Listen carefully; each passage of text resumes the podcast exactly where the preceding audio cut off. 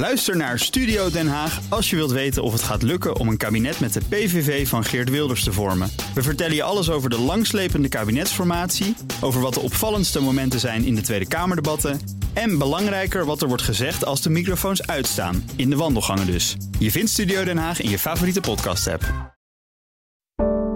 Een goedemorgen van het FD. Ik ben Saskia Jonker en het is vrijdag 13 januari.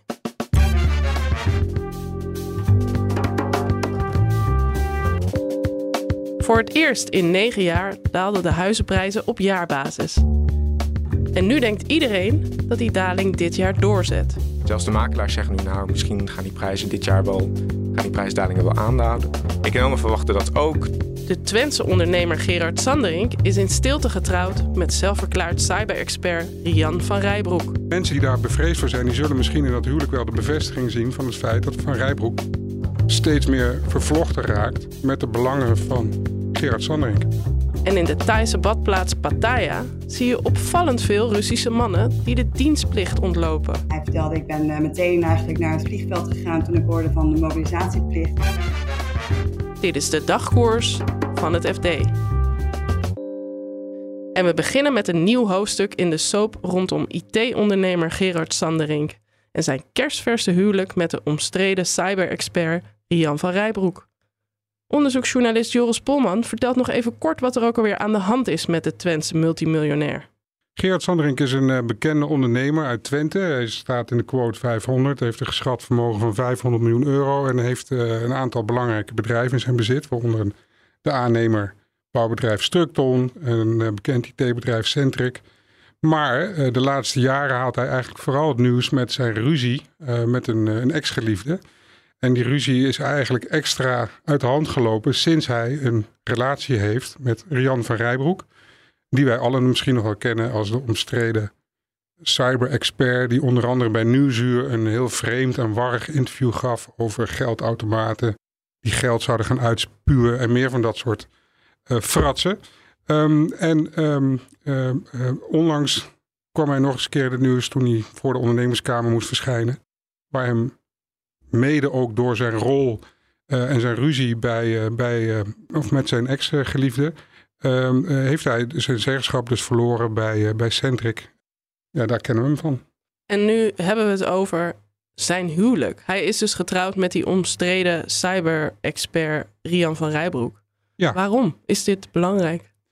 Nou, we hebben dus op basis van een, een uittreksel kunnen vaststellen dat hij op 2 januari naar het lijkt in stilte, is getrouwd met Rian van Rijbroek.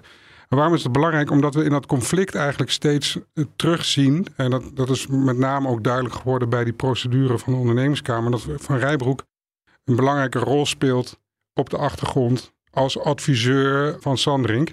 En daarbij is ook steeds de vrees uh, naar boven gekomen bij medewerkers, bij klanten van zijn bedrijven. Dat uh, Van Rijbroek misschien wel um, op termijn mede-eigenaar of misschien na overlijden van San, Sandring, laten we hopen dat hij nog lang blijft leven natuurlijk, maar misschien zelfs wel ooit uh, de enige erfgenaam is, want hij heeft geen kinderen.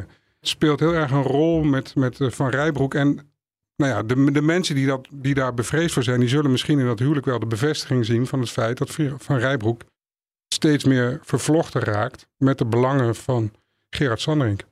En weten we dan iets over de voorwaarden waarop ze zijn getrouwd? Daar hebben we natuurlijk uh, wel uh, geprobeerd om daar een vinger achter te krijgen. Um, maar er zijn geen huwelijksvoorwaarden uh, gepubliceerd. Dat kan nog komen, dat weten we nog niet helemaal zeker. Want nou, misschien dat in de administratie dat wat langer duurt. Maar waarschijnlijk als dat wordt gepubliceerd, dan nog hebben wij daar niet direct inhoudelijk toegang tot. En, en er kan ook nog sprake zijn van het testament. Nou, wij hebben natuurlijk aan Sanderings advocaat gevraagd hoe zit dat. Die wil daar verder geen mededelingen over doen. En ook andere uh, uh, woordvoerders van bedrijven van hem uh, zeggen: ja, het is een privé kwestie, we zeggen daar verder niks over. Dus ja, daar kunnen we niet zoveel over zeggen op dit moment. Wil Sandering daar zelf nog iets over kwijt? Ja, we hebben zijn advocaat benaderd, Paul Akda, en die heeft onze schriftelijke reactie gestuurd. Um, en hij schrijft aan ons: de heer Sanderink wenst voor nu enkel de volgende reactie te geven. Dus aanhalingstekens: ons geluk is een privézaak. En hoe gaat het nu verder? Horen we nog iets over die zaak bij de ondernemingskamer? Ja, uh, want uh, toeval of niet, volgende week staat er toch nog een zitting op de rol bij de ondernemerskamer. En die gaat opnieuw over Centric. In november heeft uh, de ondernemerskamer ingegrepen. Die hebben een, nieuw bestuur benoemd en die hebben de aandelen, de certificaten onder beheer geplaatst van een, van een derde. Waardoor het zeggenschap dus van Sanderink is opgeheven. Maar er is geen onderzoek ingesteld. Er is geen onderzoek aangewezen. En nu gaat de zitting volgende week dus daarover. Gaan we nog verder uitzoeken wat er nou precies is gebeurd.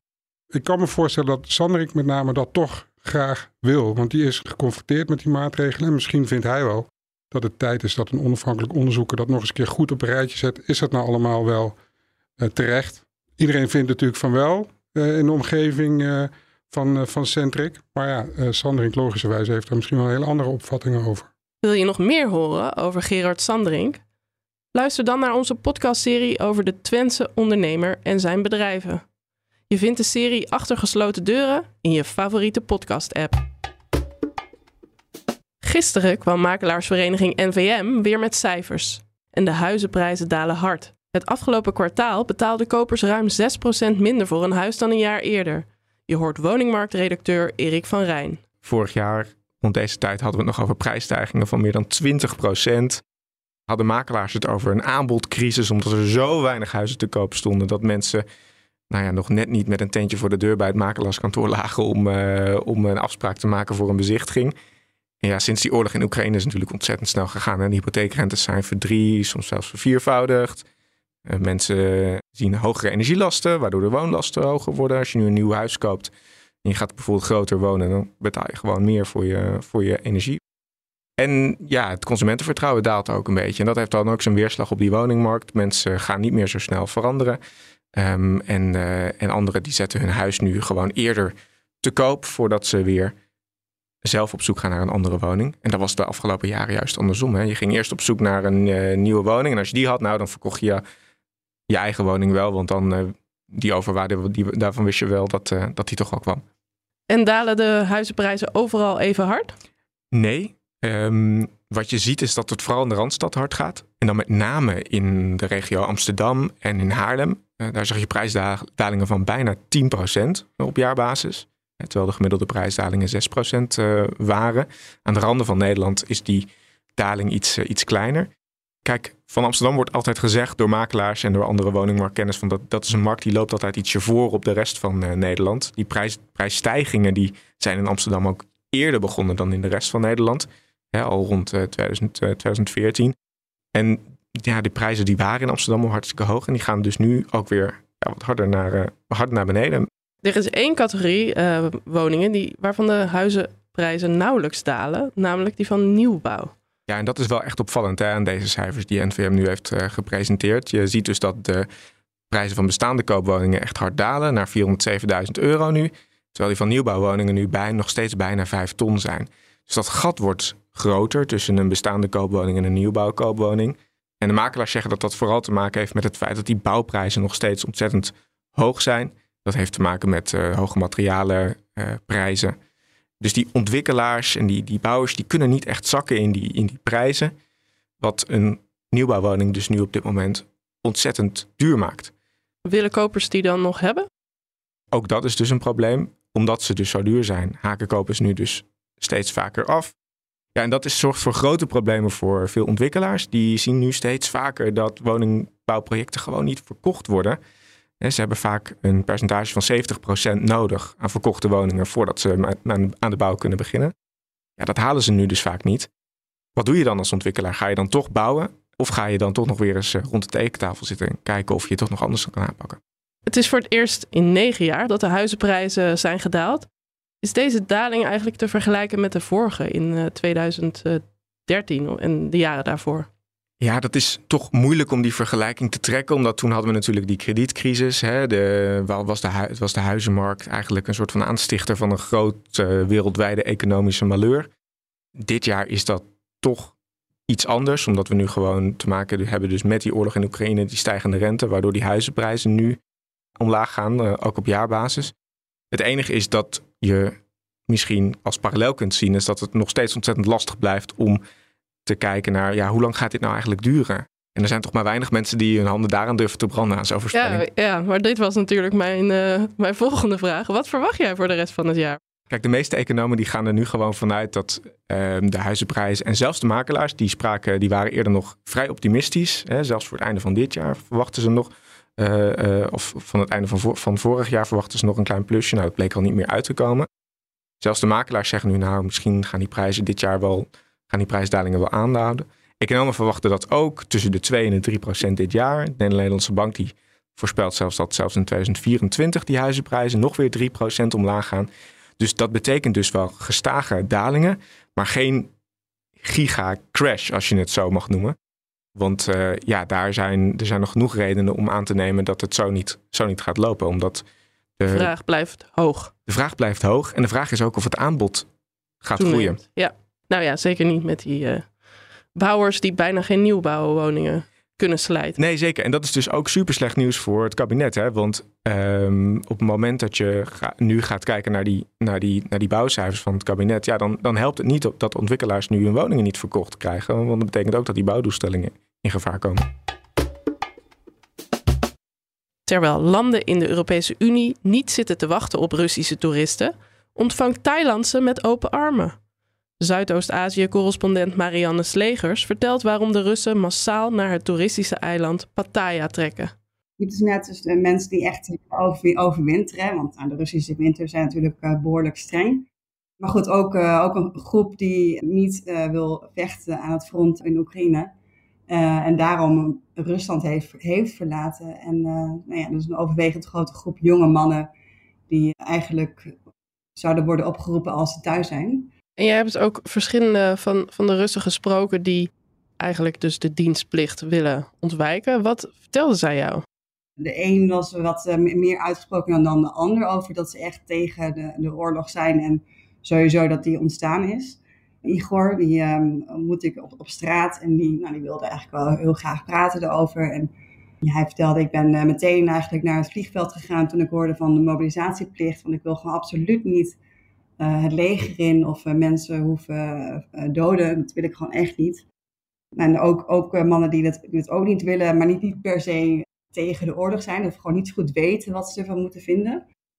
Nou ja, de, de mensen die ik sprak, die de dienstplichtige leeftijd hebben, die ehm, willen gewoon niet vechten. Oké, okay, en, en, waarom kiezen zij voor Pattaya? Pattaya was altijd al een hele populaire plek voor, voor Russen, net als Phuket, een ander eiland in, in Thailand. Dus je hebt veel restaurants waar ze bordjes hebben in het Russisch. En uh, nou ja, ze zijn zeg maar gewoon wel gewend aan de Russen. Hè. De Russen houden ook van echt strandvakanties in een resort, all-inclusive. En dat kun je gewoon vrij makkelijk vinden in, uh, in Pattaya. Maar ook omdat de, ja, de Thai, of, eh, Thailand, de politiek, heeft gewoon geen kant gekozen in de oorlog. En dat is echt heel, heel neutraal. Het is een van de landen waar uh, Russen zonder een visum uh, naartoe kunnen reizen. En een van de dichtstbijzijnde landen vanuit Rusland. Dus uh, ik denk dat dat de reden zijn waarom Pattaya nu ook echt een, een, populaire plek is. En je zegt Thailand heeft geen kant gekozen in de oorlog. hoe ontvangen ze die Russen? Ja, eigenlijk met, met open armen. Ze zijn echt van harte welkom. Um, ja, ook de pandemie heeft er in Thailand hard ingeslagen. Dus alle inkomsten zijn, eh, zijn welkom en ze zijn blij dat ze weer uh, toeristen hebben die de restaurants en, en terrassen opvullen en hotels. Dus eigenlijk de gesprekken die ik had met winkeleigenaren waren allemaal heel positief. En ook ehm, de woordvoerder van de burgemeester die zei, ja, ze drinken ook echt heel veel, dus dat zorgt gewoon voor veel inkomsten voor ons. Maar nu hoorde ik wel van een, um, van een Brit die al wat langer in Pattaya woont, een Britse makelaar. Hij zei, ja, weet je, zo heel populair zijn ze ook weer niet. Hè? Ook eh, omdat hun accent wat agressief klinkt. Dus dat, dat vinden de Thai. Maar goed, hij zegt wel ja, maar geld is geld voor de Thai. Dus ze gaan echt niet uh, Russen weigeren vanwege een oorlog die heel ver weg van hun plaatsvindt. Dat gevoel dat wij hebben misschien in Europa over oh, Rusland is kwaadaardig, dat hebben ze gewoon minder in Thailand. Dat is gewoon te ver weg. Hoe lang blijft die situatie in stand, denk jij? Want de Russen staan volgens geruchten op het punt om nog eens een half miljoen man op te roepen voor mobilisatie. Denken die Russen die jij sprak zo'n nieuwe oproep ook nog te kunnen ontwijken? Dat is de grote vraag, hè? want ja, niemand weet natuurlijk wat er nu gaat gebeuren. En sowieso hoe lang de oorlog nog duurt en, en hoe ver uh, Poetin wil gaan. Maar inderdaad, als er een half miljoen mannen extra worden opgeroepen, dan wordt de leeftijd waarschijnlijk ook uitgebreid. En komt er waarschijnlijk ook wel druk vanuit uh, Rusland op landen om niet het visum te verlengen van de Russen. Dus ja, dat is een, een heel groot vraagteken. En ik denk dat daarom ook veel Russen nu op zoek zijn naar uh, lange termijn uh, visa in Thailand. Je kunt bijvoorbeeld een, een educatievisum krijgen of een zakenvisum. Daar is iedereen mee bezig. En ik denk dat zeker de rijke Russen daar wel um, snel in slagen. Maar dat voor armere Russen ja, gewoon wel lastiger is natuurlijk om een visum te kopen. Want het kost ook gewoon geld.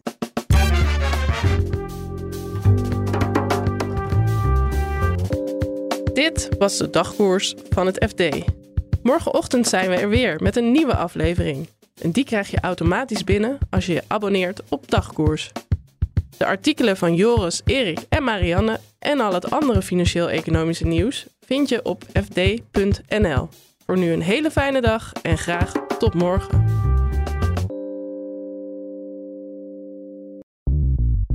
Bij BNR ben je altijd als eerste op de hoogte van het laatste nieuws. Luister dagelijks live via internet. Bas van Werven. En heel langzaam komt de zon op rond dit tijdstip. Je krijgt inzicht in de dag die komt op BNR, het Binnenhof in Nederland en de rest van de wereld. De Ochtendspits. Voor de beste start van je werkdag. Blijf scherp en mis niets.